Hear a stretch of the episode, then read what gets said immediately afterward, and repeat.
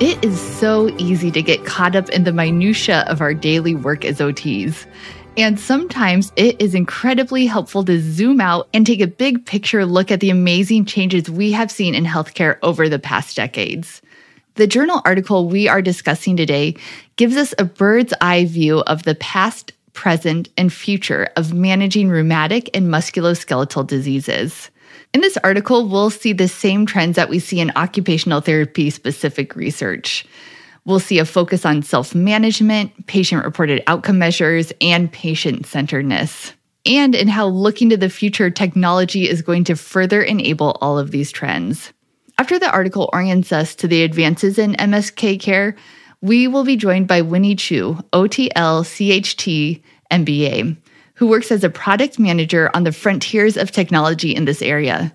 Winnie will help us understand the exciting technology that is ushering in the future of care and the role that OT has the potential to play in this exciting new reality. So let's dive in.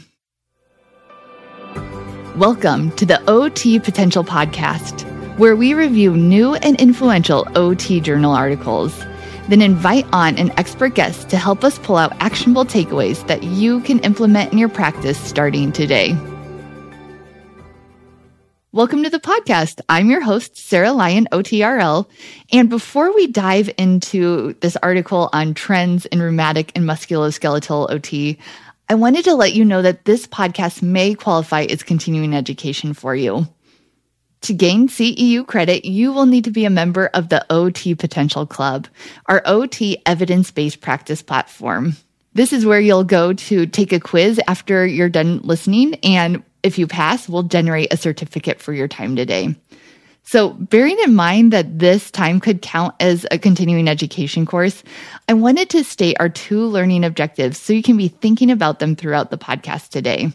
Our first learning objective is you will be able to identify the general trends related to OT delivery for rheumatic and musculoskeletal disease.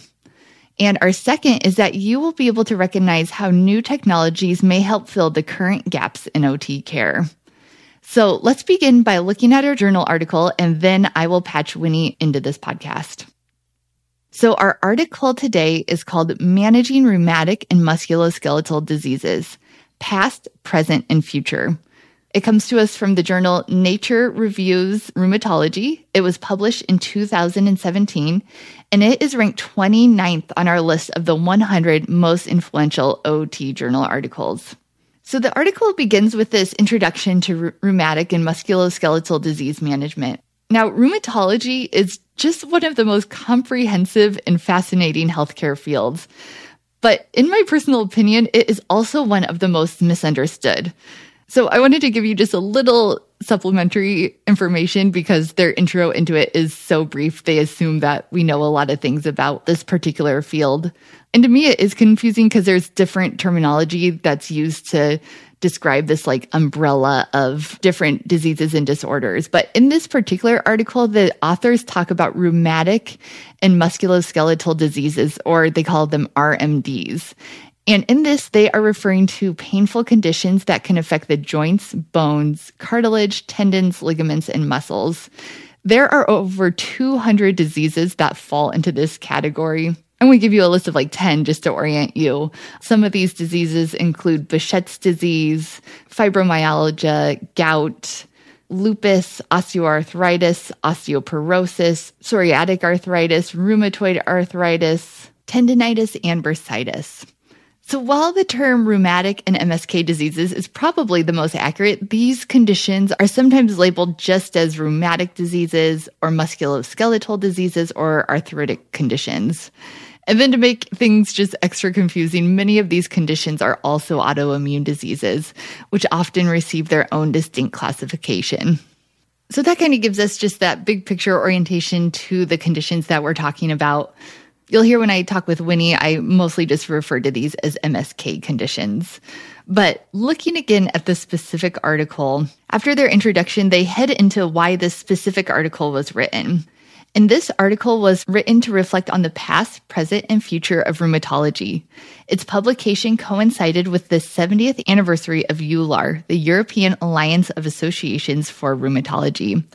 If you are new to EULAR, they just seem to be this exemplary resource for producing practice guidelines.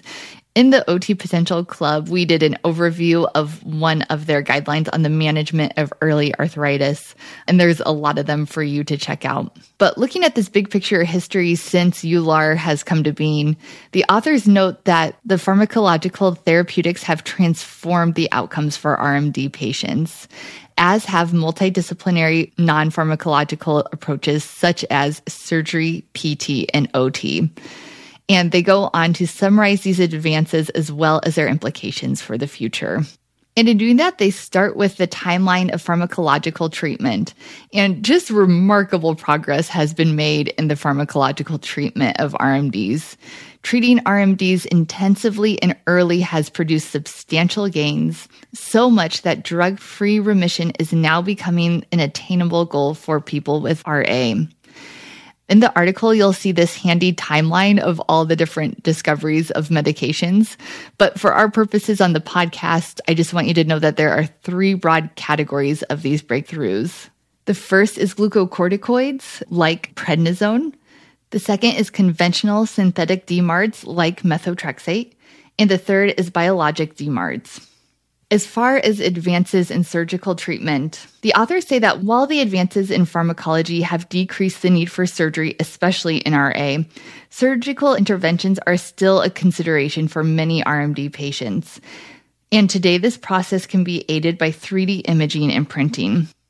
Total joint replacement is one of the most common and cost effective surgeries worldwide, and it continues to serve as a last resort option for RMD patients, especially those with osteoarthritis. But new developments are providing surgical options, especially for people in the earlier stages of OA. These include resurfacing operations, joint distraction surgery, and mesenchymal stem transplant. Next, we move on to the changes in clinical practice. This is a section that is really relevant to OT. They don't specifically call us out as healthcare providers in this section, but you'll hear how this is where we fall for sure. So they say that rheumatology has undergone several science driven paradigm shifts, which include this changing in thinking in five main areas. The first is self management programs. The idea of self management has superseded the practice of just plain old patient education. The second area is intensive exercise and physical activity. This paradigm has replaced the practice of bed rest and assistive range of motion exercises, which were once a claimed treatment for these patients. The third area is patient reported outcome measures. Practitioners are now being encouraged to administer these measures instead of relying exclusively on biomedical assessments. There's specifically a group, I think it's called OMERACT, which is dedicated to advancing outcome measures in rheumatology. I'll link to that in our show notes. Fourth is an increased understanding of psychological factors. There is now a focus on actively addressing patient depression, anxiety, coping skills, sense of control, and confidence. And lastly is the implementation of specific rules for nurses and other health professionals. Like I said at the beginning, EULAR just does a great job of providing practice guidelines for treating these patients. After their section on changes in clinical practice, they have a section dedicated to the involvement of the patient and centering the patient within the treatment process. They say there is a growing awareness around shared decision making as a catalyst for therapeutic gains. Improved dissemination of information and promotion of self management to patients has produced important breakthroughs in improving outcomes. And finally, increased patient participation in research has contributed to more successful study designs as well as better outcome dissemination and implementation. From here, the authors talk about the advances in diagnostics and imaging, which I will refer you to the article for. And for our purposes, we're going to skip right ahead to what does the future hold in this practice area? The authors say that new insights into the cause and early detection of RMD indicate a future where we can more accurately classify and treat RMDs at the molecular level. This is huge considering that currently RMDs are often diagnosed and treated based on the patient's presentation of their symptoms. Another important growth area is understanding how environmental factors influence the development of RA. This is exemplified by the early research into RA and gut microbiota, which indicates that this may also be an important avenue for predicting and influencing clinical improvement. There's super interesting research on this. I'll link to an article or two again in our show notes. And overall, they hope that defining these body level and environmental factors that influence RMDs will lead us into the precision medicine revolution, which the authors say is currently most advanced in cancer therapeutics. For clinicians, they also add that computational science will continue to influence our practice. The possibility of continuous electronic evaluation and processing of disease activity measures opens the door to semi automated real time clinical decision making. That sentence was just kind of a mouthful and it's a lot to unpack. And thankfully, that is why Winnie will be joining us in just a couple minutes to talk about what that can actually look like. But wrapping up this section, the authors say with these incredible advances, healthcare systems must evolve to ensure equitable access to therapeutics and other advances at a cost that is manageable for patients and payers alike. And then in their conclusion, they had just some really beautiful words for us to consider. I usually don't quote the articles directly, but I'm going to read to you how they ended this summary. The authors say the possibilities for remarkable progress also carry the risk of misdirection and political minimization of the true effects of RMDs on the lives of patients. An algorithmic approach to treatment should not be allowed to replace the fundamental depth of care that is implicit in the relationship between the health professional and people with RMDs. Such a caring art of rheumatology should remain our legacy to future generations. So, as I hope you can tell from this article, we have just made remarkable progress in MSK care, and there are a lot of exciting possibilities on the horizon, especially when we think about technology's role here. But there's also potential pitfalls, and we need really great leaders to guide this future where rehab and technology merge even more closely. And it is just my honor today to welcome to the podcast Winnie Chu. Winnie trained in OT at the University of Alberta. She then moved to New York City where she acquired her certified hand therapy certification and MBA at New York University. Winnie worked as a clinical specialist of hand therapy at NYU Rusk Institute for Rehabilitation for 10 years. She then shifted to developing technology for healthcare, collaborating with clinicians and tech developers in Silicon Valley, Johns Hopkins University, NYU, Columbia, and Washington University. She now works as a senior product manager at Kaia Health. Kaia offers digital programs to help people with chronic musculoskeletal pain, including back, hip, and knee pain, and COPD. The company's mission is to make affordable and effective therapy accessible to millions of patients around the world. So without further ado, I will patch Winnie into our podcast. Welcome to the podcast, Winnie. It's great to have you. Thanks. Good to be here. I'm so thankful that you are here to talk about this journal article today and kind of to catch us up on where the future of managing musculoskeletal disorders is headed. I felt like the journal article really covered the past and present really well, but I got to the end and was definitely like, what's the future look like? There's been so much remarkable progress and what's the future remarkable progress going to look like? But before we get to that, I really wanted to get to know you better and start just with your origin story of how you found OT. Yeah, I um, was a student doing my bachelor's and just not quite clear what I was going to do with my life, just general studies, bouncing around, changing my career goals every month or so, and happened to go with my aunt to the pediatric children's hospital because my nephew or my cousin, sorry, was born with a hand deformity and she needed a translator. So I went with her to the peds hospital and there were these people called occupational therapists and they were wearing sweats and lying on the floor on the mat and playing with children all day long. And I thought, this sounds great. I could just roll out of bed and do this and play with children all day and found out more about it, volunteered at the hospital and then became an occupational therapist, but never quite worked in the hospital ped setting.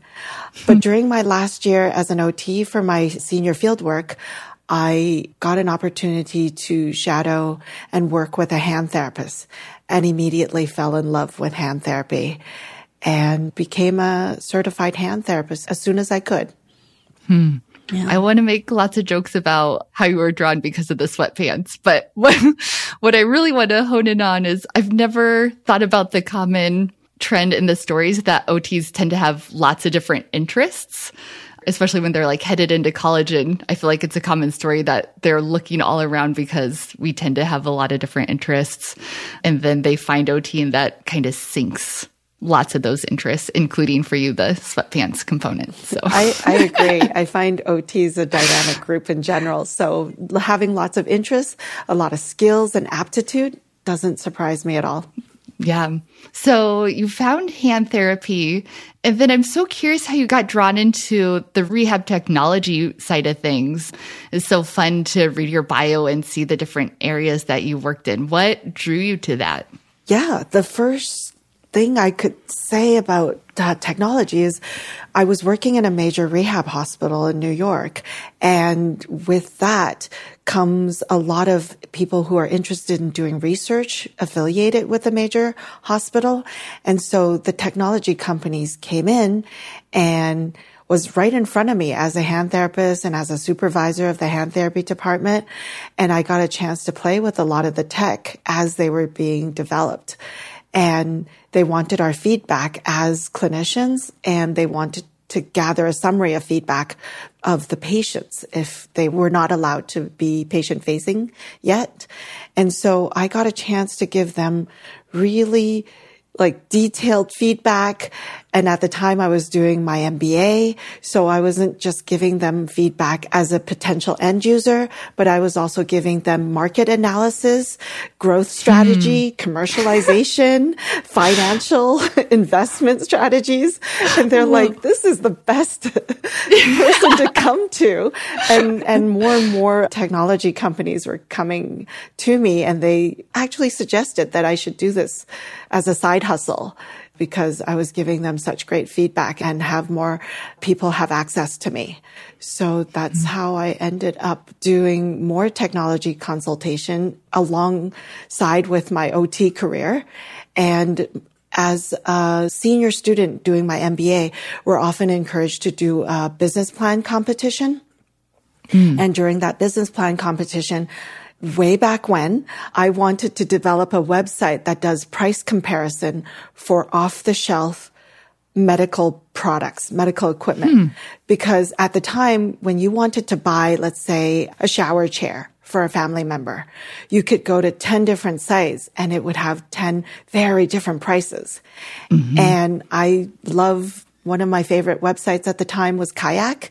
And if Kayak can do a consolidated price comparison for a flight that you want to take, then why not a website to do price comparison for things that are on the market that you can buy without a prescription for medical products? And I came in second place. First place was Foursquare, whatever. Oh. But but second place is not bad after Foursquare. Um, yeah. so I got a chance to develop my own website, talked with the designers and engineers and build a website from scratch because of that business plan. And I was hooked. I, mm. I love technology from that point on. Instead of just advising other people, I thought maybe I could build more and more of my own tech. My own. But that company for price comparison pretty much died a quick death when Amazon and uh, Google decided to do the same thing. They must have seen my idea. Yeah. oh, wow. That's so, I have two questions. How did you first start getting paid as a consultant? And then how did you fully leave hand therapy to focus on tech. What were those two parts of your journey? Yeah, paid is an interesting question. As OTs, I find that it's hard for us to talk about money, mm-hmm. asking for pay, figuring out what our value is and being able to communicate that and negotiate for ourselves. When we negotiate for our patients, we're really good at that. Mm-hmm. But when we're negotiating for ourselves, it's a, it's definitely a skill. But I was doing my MBA. So I just had to pull up my big boy pants, I guess, and start negotiating on my own behalf. Mm. It fluctuated in terms of payment because it depended on how interested I was in the project itself. If I thought the project had a lot of legs and a lot of potential and the team was exciting to work with, but they were more early in their developmental stage and didn't have a lot of money, I would take equity knowing that it probably won't pan out, but at least something was on paper that I would have a percentage of the company if it did. And if it was further along and that they had more funding, then I would start negotiating at a rate that was on par with what other product managers or clinical advisors or domain experts would charge. And luckily in New York and on the West Coast, I had a lot of friends who are doing this already. So I generally had an idea of what the market rate was and I would start negotiating at that price point. Hmm. And then how did you go from doing that as a side hustle to full time into tech? What did that look like? It just it became financially possible for me to leave clinic. Mm-hmm. And I had already been a hand therapist for about 15 years, 10 years as a senior hand therapist at a major hospital. It, sometimes you get burnt out. It was just time. And so it took me about five years, maybe even 10 years to migrate fully into technology. Hmm. That's a time window I always tell people to think in is to think in the five to 10 year time window. I think we so often tend to think in like the one to two year time window, but so many possibilities open up when you think in that five to 10 year time window. It wasn't planned for sure, but also as an occupational therapist, our on ramp and off ramp, as they say in the financial industries, is great. We could you know, step away and take mm-hmm. a break from clinical work and then come back pretty easily. There's always contract work to be done, per diem work. We could pretty much pick up a job at any time. So I found the risk of stepping away from clinical work was significantly lower than if I was in another industry. Mm-hmm. So given that risk level, which is quite low, I was able to step back and forth in and out of clinic work until I had enough work as a consultant or a mm-hmm. technologist to step away fully. Yeah. I've never thought about that explicitly, but that resonates with my own story too, where I always have in the back of my mind, I was like, oh, I can always go get a job as an OT or pick up hours. And we are very lucky in that way that we have that flexibility that we don't, it's not career ending to step away for a little bit and try something new. So that's so exciting to hear that trajectory. We could talk about that all day, but I want to get to your current job and how you got there. I saw you pop up on LinkedIn when I first saw I was covering this article and I was like, Oh, this is the person I want to talk to. So tell us a little bit about where you're at today. Well, how did I find this current job? I think I would always say it's preparation meets opportunity. I had been, like I said, a consultant in technology for many years. And sometimes I was a consultant. Sometimes I was brought in as an actual team member, an early team member of various startups. And all the startups that I was participating in are technology that I thought were interesting, that I thought I had a specific skill set as a clinician or as a person who's developed products in the past had some specific value to bring to the table. And then vice versa. Did the product interest me? And did I think that this product had commercialization opportunities or would it really make a really big impact on patients? And based on that, is how I decide which projects to work on. And with each project, I learned more and more and more to the point where it shows in my LinkedIn profile. Everything that I do, every project mm-hmm. that I worked on, I made sure that I communicated this into the world, what I was working on.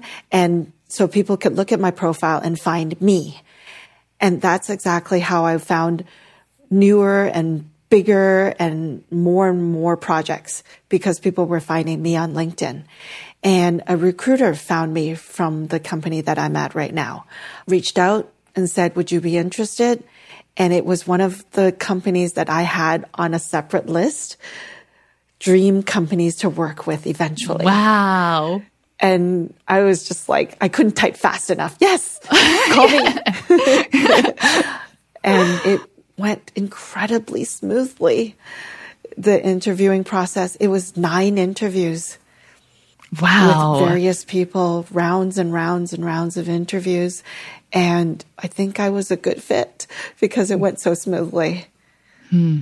I hope OTs are just like taking notes as they're hearing you talk. I even like your online presence. I Google OTs all the time and showcasing our work is not one of our strengths. Like, I know the OTs and I know the amazing things that they're doing, but you would never know that when you look at their online presence and how many missed opportunities have we had because we didn't showcase our work in the way that you did. Yeah. And it's exciting to see work like yours and see their trajectory of, I'm sure it felt kind of random at the time, but I definitely see that, like you said, preparation meets opportunity. I see the, how all that prepared you for this job. So, yeah, the other thing that I hold on to when looking for a new job is what I call stepping stones.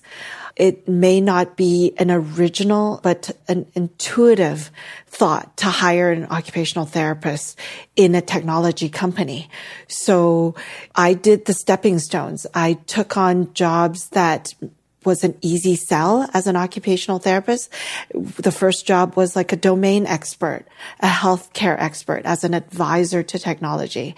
And then as I gained more experience, I was able to step onto the next stone and gain more experience so that when a recruiter looks at your LinkedIn profile or your resume, it's that aha moment that you're you're trying to fill for them so they don't have to fill in the gaps in terms of your experience level and your trajectory you've mapped it out for them these are the steps that I've taken and here's where I'm at which is the perfect fit for the job that you're looking for mm-hmm. yes. to fill. Yeah. Yeah. So if they only have just a few seconds to look at every resume and every LinkedIn profile, if they have to do any thinking or processing, they might just move on to the next candidate. Mm-hmm. Yeah, we have to be good storytellers of our own stories. And I think we're good storytellers of other people's stories as OTs, but that's definitely an area I can see us needing to grow in. So tell us about Kaia Health and just a big picture overview of what it is in your role there. Sure. Kaia Health is a company that is a digital solution, a digital therapy solution that addresses chronic conditions. The two chronic conditions that we're focused on right now are MSK and COPD. And it is a digital first solution because it is an app that you could pull out to do exercises, to do relaxation exercises, and to learn a little bit more about your condition. And you could do it anywhere, anytime. Currently, it's not available on the App Store to buy. It is usually through your employer. So if your employer buys it as a package, it's offered to you as a benefit as an employee that you can download and use it as you wish. And the other payer for Kaia Health are insurance companies. So instead of going to various therapies and, and doctors and other providers, you could, as an option, download this app through your insurance or through your company and start doing some therapy on your own for various chronic conditions. And Kaia Health has two fronts. It's based in Germany first. It's a German company. And there is the US based company. So in Germany, it's a different uh, model. It, we are working with the German government to make it an app that's available to every German because they have a universal healthcare system. So a doctor or a therapist could prescribe it on a prescription. The German user could download it and it would be paid for by the German government. In the US, it is more paid for by your employer as I mentioned before, or by your insurance company. Hmm. It's almost like you guys read this journal article and built Kaia Health based on what they projected, where I see the self management parts of it. I see the digital monitoring that can happen, all like they talked about in the future trends. So I guess turning to the article, what were your initial impressions of it from your standpoint of kind of being on this frontier of MSK care? Yeah, my first impression is like, this is exactly like you said. The article is talking about my app. Where where is it in there in the article as a reference? Yeah. Um, it it's also when it says a communication technology, there are various communication technologies out there. And I think of it on a spectrum. When COVID hit, a lot of people moved on to telehealth. That is a communication technology. You're communicating with your therapist through a digital platform as opposed to in the clinic. And there are other platforms like a care management platform that a lot of orthopedic surgeons are using right now, where they send you a text to remind you, you know, a few days before your surgery mm-hmm. that you need to do this, this and that. A day before the surgery, you're supposed to be, you know, NPO and then a few days after to remind you to keep your legs up, to use ice, whatnot. Just, just a care management and appointment scheduling type of communication. But I think Kaia takes it to the next level because we are one of the first platforms out there that offers a 3D computer vision, a body analysis system. So using only your phone or your tablet and the camera that's on your, on your device, it could watch you do your exercises, the ones that we prescribe to you and give you feedback are you doing it correctly? How many reps you're doing it? As if there is a therapist standing right beside you, giving you that kind of feedback when you're doing exercises, which is a whole nother level compared to people on, like, say, YouTube or TikTok, just following yes. along doing exercises. This is actual dynamic real time feedback using the camera on your phone. So in terms of a spectrum, I think Kaia is very leading in this technology and, and, and the cutting edge. Mm-hmm. I think some therapists may hear what you're describing and feel like a little sense of threat to be like, oh, that's kind of what I do as a therapist. So I was wondering if you could speak to just the current gaps we have in MSK care. We've touched on this in the podcast before, but there's so many patients who do not get therapy. How do you see this filling that role and how does it relate to in-person therapy? Yeah, that's an excellent question. I think in terms of gaps, there was a study that I saw that I thought was really interesting, and I'd like to use that study to highlight the point that I'm going to be making. It, it's about access, access to care, and and what that cost of access to care is. There's a cost of time. You know, it takes a lot of time out of your day to go see your therapist and come back. And often you have to see your therapist two to three times a week. So that's, there's access, there's cost, and there's also cost, of course, like monetary costs, how much it costs for copay and those insurance, you know, bills that are not bills and do I pay for this? Do I not? And the amount, it could be difficult to, to afford and to understand. But the article specifically said, let's use some big numbers for easy math. Let's say 100 people with back pain, right? And 50 of those people actually go see a doctor about this back pain. And then 30 of these people get a prescription. And according to the study, only 10 of these people actually end up being in front of a therapist, physical or occupational therapist. So out of the hundred, only 10% made it in to see an actual therapist. And of that 10%, only about 30% complete their course of therapy. So what we're trying to do at Kaia Health is to reach that 90% of the people who are not in front of a therapist for various reasons. And if we can reach those people and provide some care, not that nearly the quality of care that they would get in front of a therapist. I could speak that with confidence as a fellow therapist, but some care that could be early stage back pain, preventative care back pain, ergonomics related to back pain. Maybe it could help that patient manage the pain that they have and keep it at bay before it gets worse until they can actually go to the doctor, until they can actually be in front of their therapist so they could get that higher level of care. Mm-hmm those numbers are so staggering. The number of people that just are not getting care right now. And I can see that in my own personal life where I'm like, I only go to the doctor if I absolutely need to. And there's so much prevention that gets missed in that. And I just see that huge need for the service like yours. And hopefully I can imagine there's a percentage of people who maybe use the service and are like, oh, this is prompting me to realize I need more care. Or if you've done this route and then you get to a therapist, you're like more prepared for actual in person therapy. So I think in an optimistic spin, it could be like we could think of it as an opportunity for in person therapy too. I think it's a it's a gateway. It's a precursor. Mm-hmm it facilitates this. And Kaia is also moving forward in developing a hybrid system. There are physical therapists and exercise physiologists and personal trainers that are staffed at Kaia.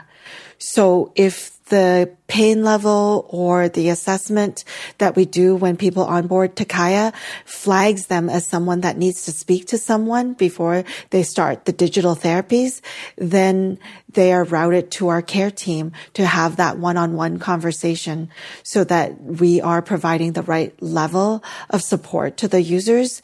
If, and it's happened in many cases, there is something more urgent and something that the patient or the user that comes to our app requires a higher level of care, because the app is all over the US, I've heard from physical therapists that they go online and they look for physical therapists that are near that patient and help them find a therapist that they can go to.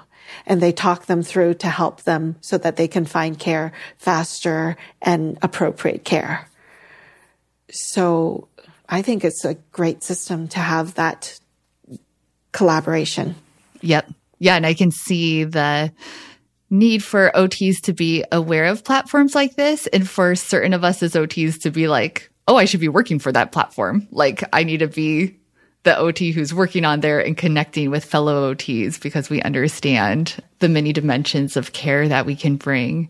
I'm also thinking about how this app is so in this realm of self management, which we talk about all the time on the podcast, but lots of times it's a little like, what does self management look like? That's for me, it's a paradigm shift from what I learned in OT school to be really setting the patient up for self management.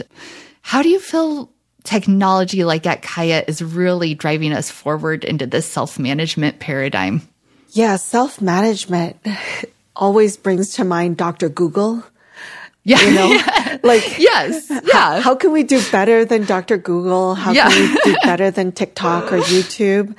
Yep. To have a reliable source of content is important so that the patients, when they're doing self management, are finding information from a good source right? I know Mayo Clinic has a great website. I know WebMD is a good source.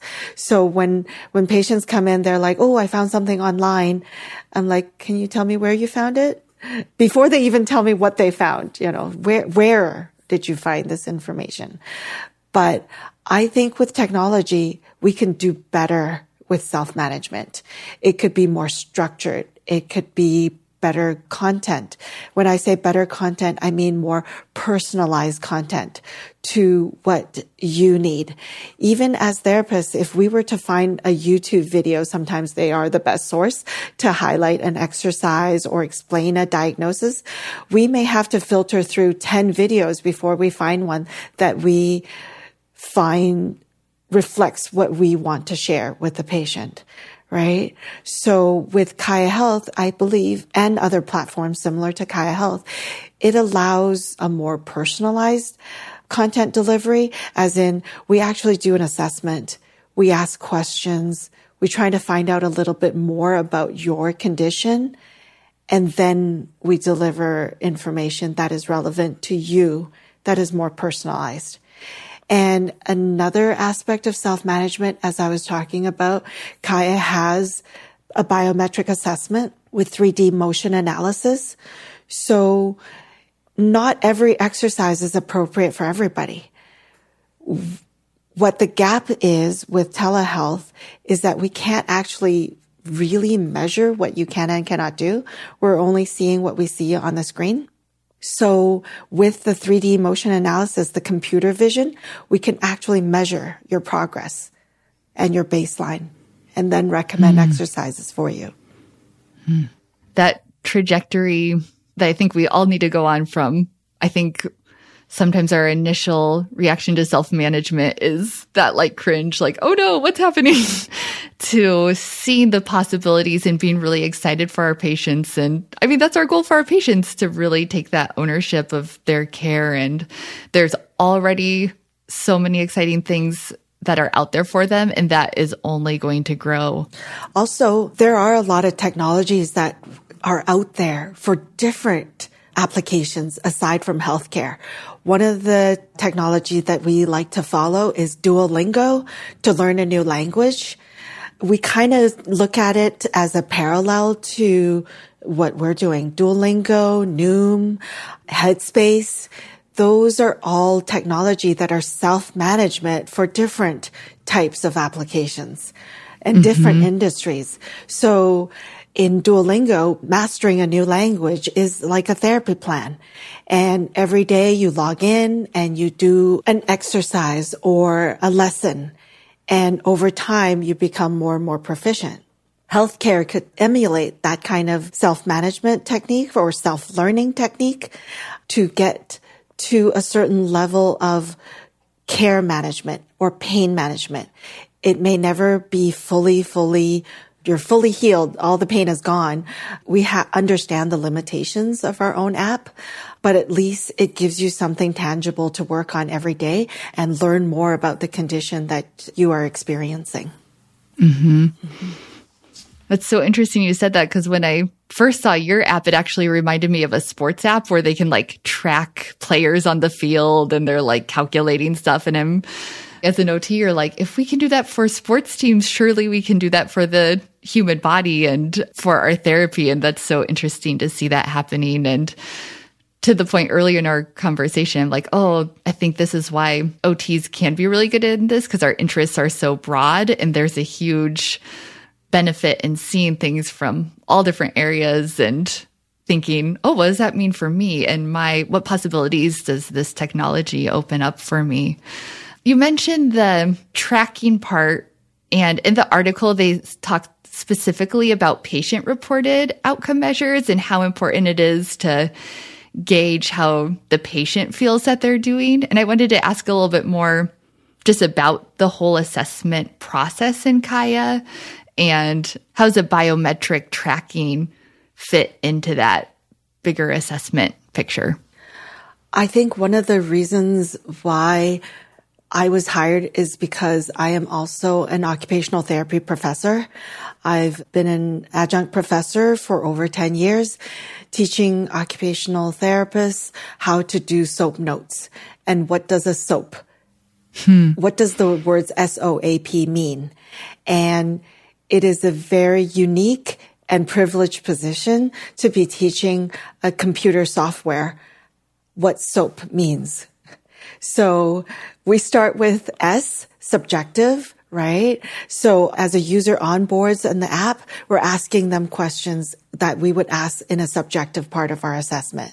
Where is their pain? What is their level of their pain? What are some of the functional difficulties they have? Like when I was a hand therapist, we would have the QuickDASH or the COPM and we collect that information as part of the S and then we move on to the O, the objective measurements. And that is where the 3D motion analysis comes in.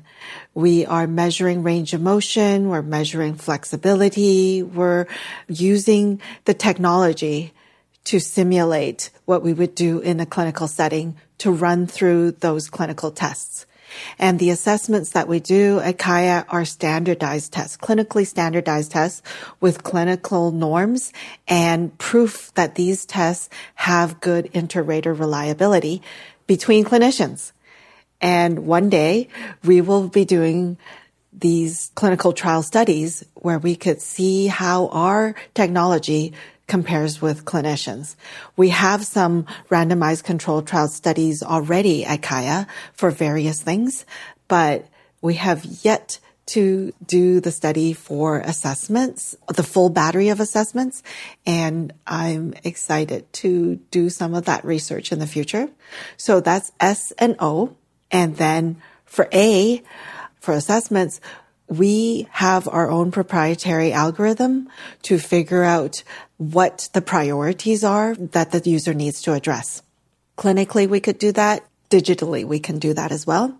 And then for the P, again, our algorithm will come up with some exercises for the user, but not just exercises, actually. Our algorithm can come up with a multimodal therapy for the user multimodal therapy, what I mean by that is exercise, education, and relaxation. So based on the S and the O and the A, we will derive a P. And it's exciting to teach a software how to do the soap note.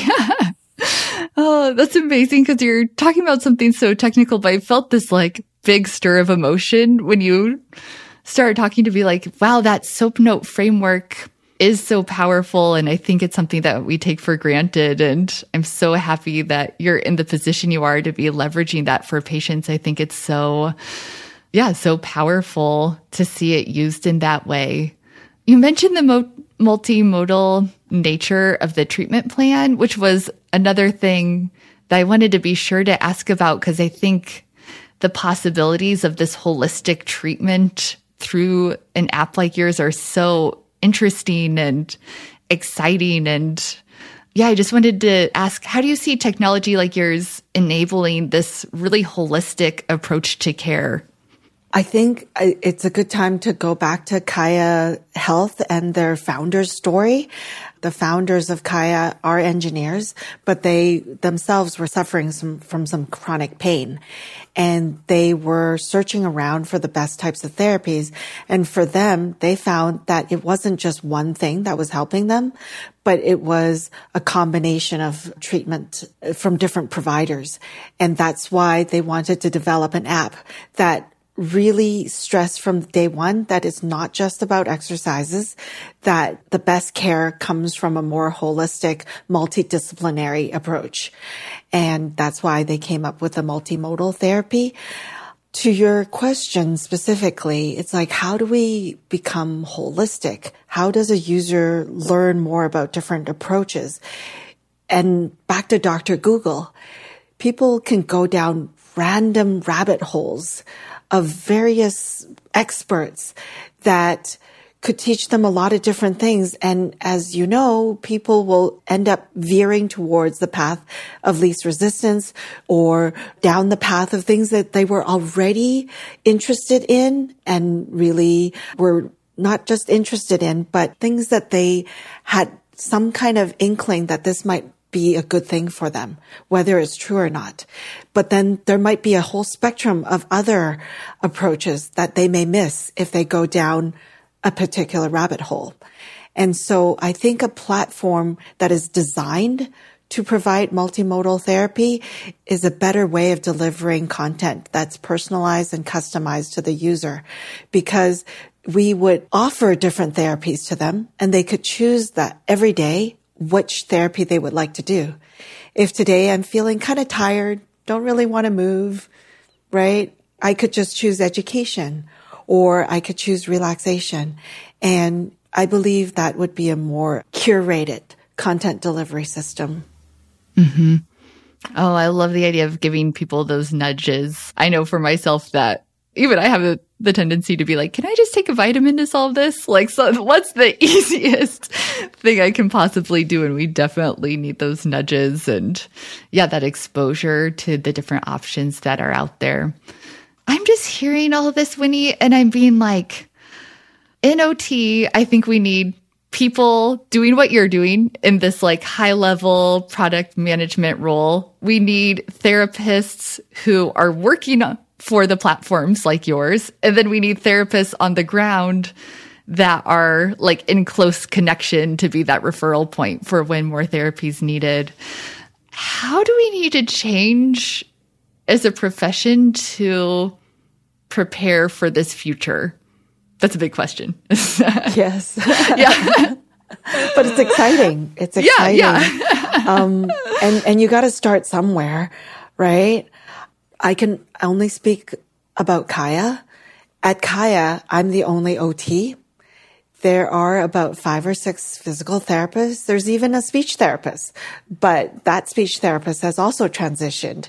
She is head of operations and she helps manage the, the physical therapist and the entire care team in terms of their delivery of service. So I would love to see more occupational therapists in my role. And that is one of the reasons why I posted my stepping stones and every new job and every new project on LinkedIn so that other occupational therapists can find me and reach out. And if anybody wants to reach out, find me on LinkedIn. I'm happy to have a conversation to talk about, you know, what your interests are. And if, if product management may not be one of the ways that you would like to transfer and grow as a clinician, it could be in sales. It could be in customer service. We are OTs amazing at task analysis. So we could be user researchers. We could be designers of new apps. I think there's infinite possibilities for occupational therapies to grow and make impact in technology development. And every technology startup, some clinicians have said that if there is not a healthcare team member in key roles in this technology company, then it's just a technology company that happens to be doing something in healthcare. But if they have a clinician at the table, so to speak, then we will call this a healthcare tech. So there are many technology companies that needs a healthcare person at the table. So get involved one of the ways that I got involved early on was be part of the university's makerthons. As OTs, as a hand therapist, I'm a maker. I make things all day long. So get involved. We have tons of ideas.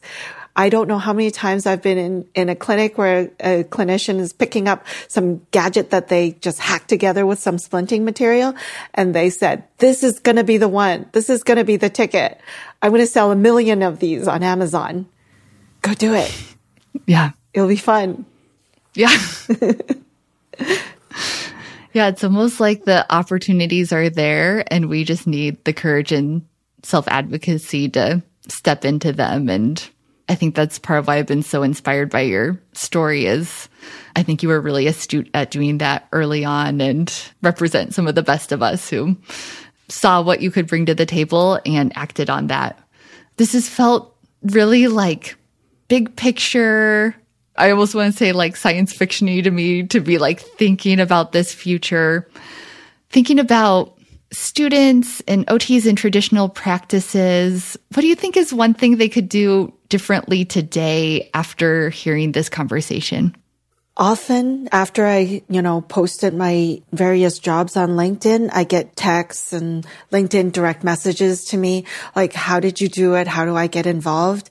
And then I often check their profile and I say, I don't see any steps like to those stepping stone idea or preparation meets opportunity. I don't see in your LinkedIn profile what you are currently working on to make that change or to expand your experience into technology. Maybe it's not in there. Maybe you can share some of these ideas with me that isn't documented yet. And often I hear, Oh, I just, I'm just thinking about it, but I haven't made those steps. And in this podcast and with you, you started a podcast. You expanded your role as an OT, right? To encourage everybody to take those little baby steps. And it may be different for everybody because your interests are different. Your skill set is different to take those stepping stones and try to take advantage of all those hungry people that are looking for domain experts, that are looking for a clinician to sit at their table. They're more than happy to have a chat with you. So reach out through LinkedIn or their own website of a technology company that you found interesting. Just email them and say, Hey, I'm a clinician. Here are the things that I think I could help you with. Can we have a chat? And you'd be surprised how many people will respond to you and say, yes, we're interested. The other thing that I wanted to mention is that it took me a long time to find this role because even as a product manager, that role is relatively new, maybe in the last five to 10 years. So when I was looking for this role, it's not surprising that I didn't find it earlier. But what I see in some of the OTs that are transitioning now, their transition time is significantly shorter. I would say within one to two years, they're already making that transition as an OT to a UX researcher or a UX designer through, there's a lot of boot camps out there for designers or coding or product development, that might be an avenue that you would take. It's not a necessary thing to have, to have that certification, but it does open doors for you because then people will take you a little bit more seriously as someone that is willing to invest your time and your money to learn a new skill and not just look at you as just simply a domain expert or a clinician, but a clinician and something else. So again, certification is not mandatory, but it's uh, really nice to have. Mm-hmm. I wasn't expecting from this conversation to, I feel like we talked about the frontiers of MSK care, but also just to think about the frontiers of what does it look like to be an OT and to keep expanding that skill set of ours and to marry it with this future of technology. I think your story is such a great example of that. And you're right. We need the nudge to step into that. And it helps us tremendously to hear stories like yours and to see people doing it and see the fulfillment that comes from that and the exciting nature of it. I'm so thankful for this conversation today. We're already at our rapid fire time. If you're up for a couple last quick questions. Absolutely. Fire away. How do you usually describe occupational therapy to people? Ooh, that's a good one. Um, after 25 years and as an occupational therapist, I still haven't quite figured it out yet. um, certified hand therapist is easier to talk about. Uh, yeah. And even that, I have to have lots of disclaimers. I do therapy for the upper extremity and it's not just hand therapy. It's here from the tip of my fingers all the way up to my shoulder. right. So that one's easier. Um, yes. As an occupational therapist, I break it down. I'm, I'm like, it, we often look at functional tasks. So if you've had a stroke or a spinal cord injury or if a fracture, how does that impact your function every day? And as occupational therapists, we look at that function and then we step back or we drill down into that. So when we drill down, it's like, let's break it up. What are the things that you're struggling with in order to take a shower by yourself or cook a meal? And we would have to work collaboratively with other professionals, a PT, speech therapist, to see if we could help that person take a bath. And then we step back and we look at a person through various developmental stages. An OT can work in pediatrics all the way up to the senior population because there's different functions at different stages in our lives. Mm-hmm. So we mm-hmm. can work in multiple settings and in multiple environments, even in technology. yeah. Oh, I love that visual of like stepping back versus drilling in. That's totally what we do. And I've never thought about that movement in that way. What's one moment that you've had as an OT, either in a clinical or non clinical role, that you'll never forget? When I got a call from my supervisor at NYU, where I was a clinical hand specialist, and then later on working as a per diem because I just love the people that I work with and I love the facility. I just couldn't quit. I was per diem 10 years after I left full time. That's oh, how much I love working with the team and the people oh. there. But I got a call months in advance in the middle of COVID to tell me to come back to New York to work on a patient. And I was like, how do you know someone's about to have a stroke months in advance? Like, I know I was working in hand therapy and I was working in the complex medical unit for inpatient rehab, but it was when she had to like swear me to secrecy and told me that I was one of the four therapists that were pulled in to work on the first hand and face transplant patient. wow. And I was like, yes I will do that. Wow. I will be happy to be part of that team. And it was the most, it was an incredible experience to be working with everybody. That was the team that surrounded this patient. Wow. Yeah. The rest of us were just like reading about that story and stories like it online and how incredible to be there. What's something that you've read recently that's inspired you as an OT?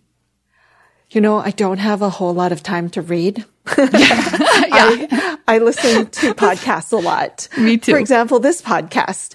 But one of my favorite podcasts is How I Built This. Mm. You know, different people building different technologies in different industries and different applications. And another great podcast that I like is Pivot. It's a cutting edge technology podcast twice a week I love listening to them, their personalities. The two hosts are fantastic. And the recent one that I've been listening over and over again is uh, about Snapchat, the founder, Evan Spiegel, and talking about what's going on at Snapchat and how are they building that one out. Yeah. Hmm. I also listened to those episodes on Pivot and yeah, that the technology that's out there and I agree that's like a place that's fun for me to think about what are the therapy implications of this? Winnie, we've talked about so much today. We're at the end. What's a final thought or takeaway that you want to close this on? I guess I'm just going to repeat some of the things that I said, mm-hmm. which is I think as OTs, we have a great plan B in our career to allow us to take more risks and have that opportunity to expand our role as an OT. And I would say go out and try to see what you can do. I know a lot of OTs and PTs who've become engineers, who've become designers, product managers. Maybe there's a role out there that I don't even know about that you can find for yourself and carve a path for yourself. And I'd love the chance to hear your story someday on a podcast. Well, Winnie, this has been so inspirational. Thank you so much for your time today and just for this glimpse into the future. It's definitely an exciting one. Thank you. Thank you for having me. Wow, you all, before this conversation, I definitely already believe that the future of rehab is going to be merged even more closely with the future of health technologies. But this conversation with Winnie really solidified that for me and really, in my mind, accelerated the pace at which that might be happening for us. Winnie and I didn't really get a chance to touch on this, but we talked about it afterwards. The implications of health technologies like this, of course, are really profound for MSK patients. But no matter what setting you work in, I hope you can start imagining how monitoring technologies, like we talked about, could be helpful to your patients. I'm thinking of areas like maternal health or burn therapy or vision therapy. Just the tracking capabilities that we're going to have digitally within our generation are so exciting for our patients and I think should be really exciting for us. There's a lot to think about and unpack from this episode. And definitely the primary place that we do that is within the OT Potential Club. We have a forum both connected to this research article that we talked about and specifically for the podcast with Winnie today. So I hope you hop in there with thoughts and questions. I think the level of change that we're talking about today is definitely something that we need to be processing as a group and with each other. As you can tell, the era of silos is over, and we really need to be connecting with each other about these exciting possibilities. The club is also where you will head to earn a certificate for your time today. Like I said at the beginning, we have a quiz you can take if you are interested in earning CEU credit for this time. And as always, I want to thank you so much for joining us today. I hope this podcast helps you broaden your knowledge, tweak your practice, and stay evidence based. Take care, and we'll talk to you next time.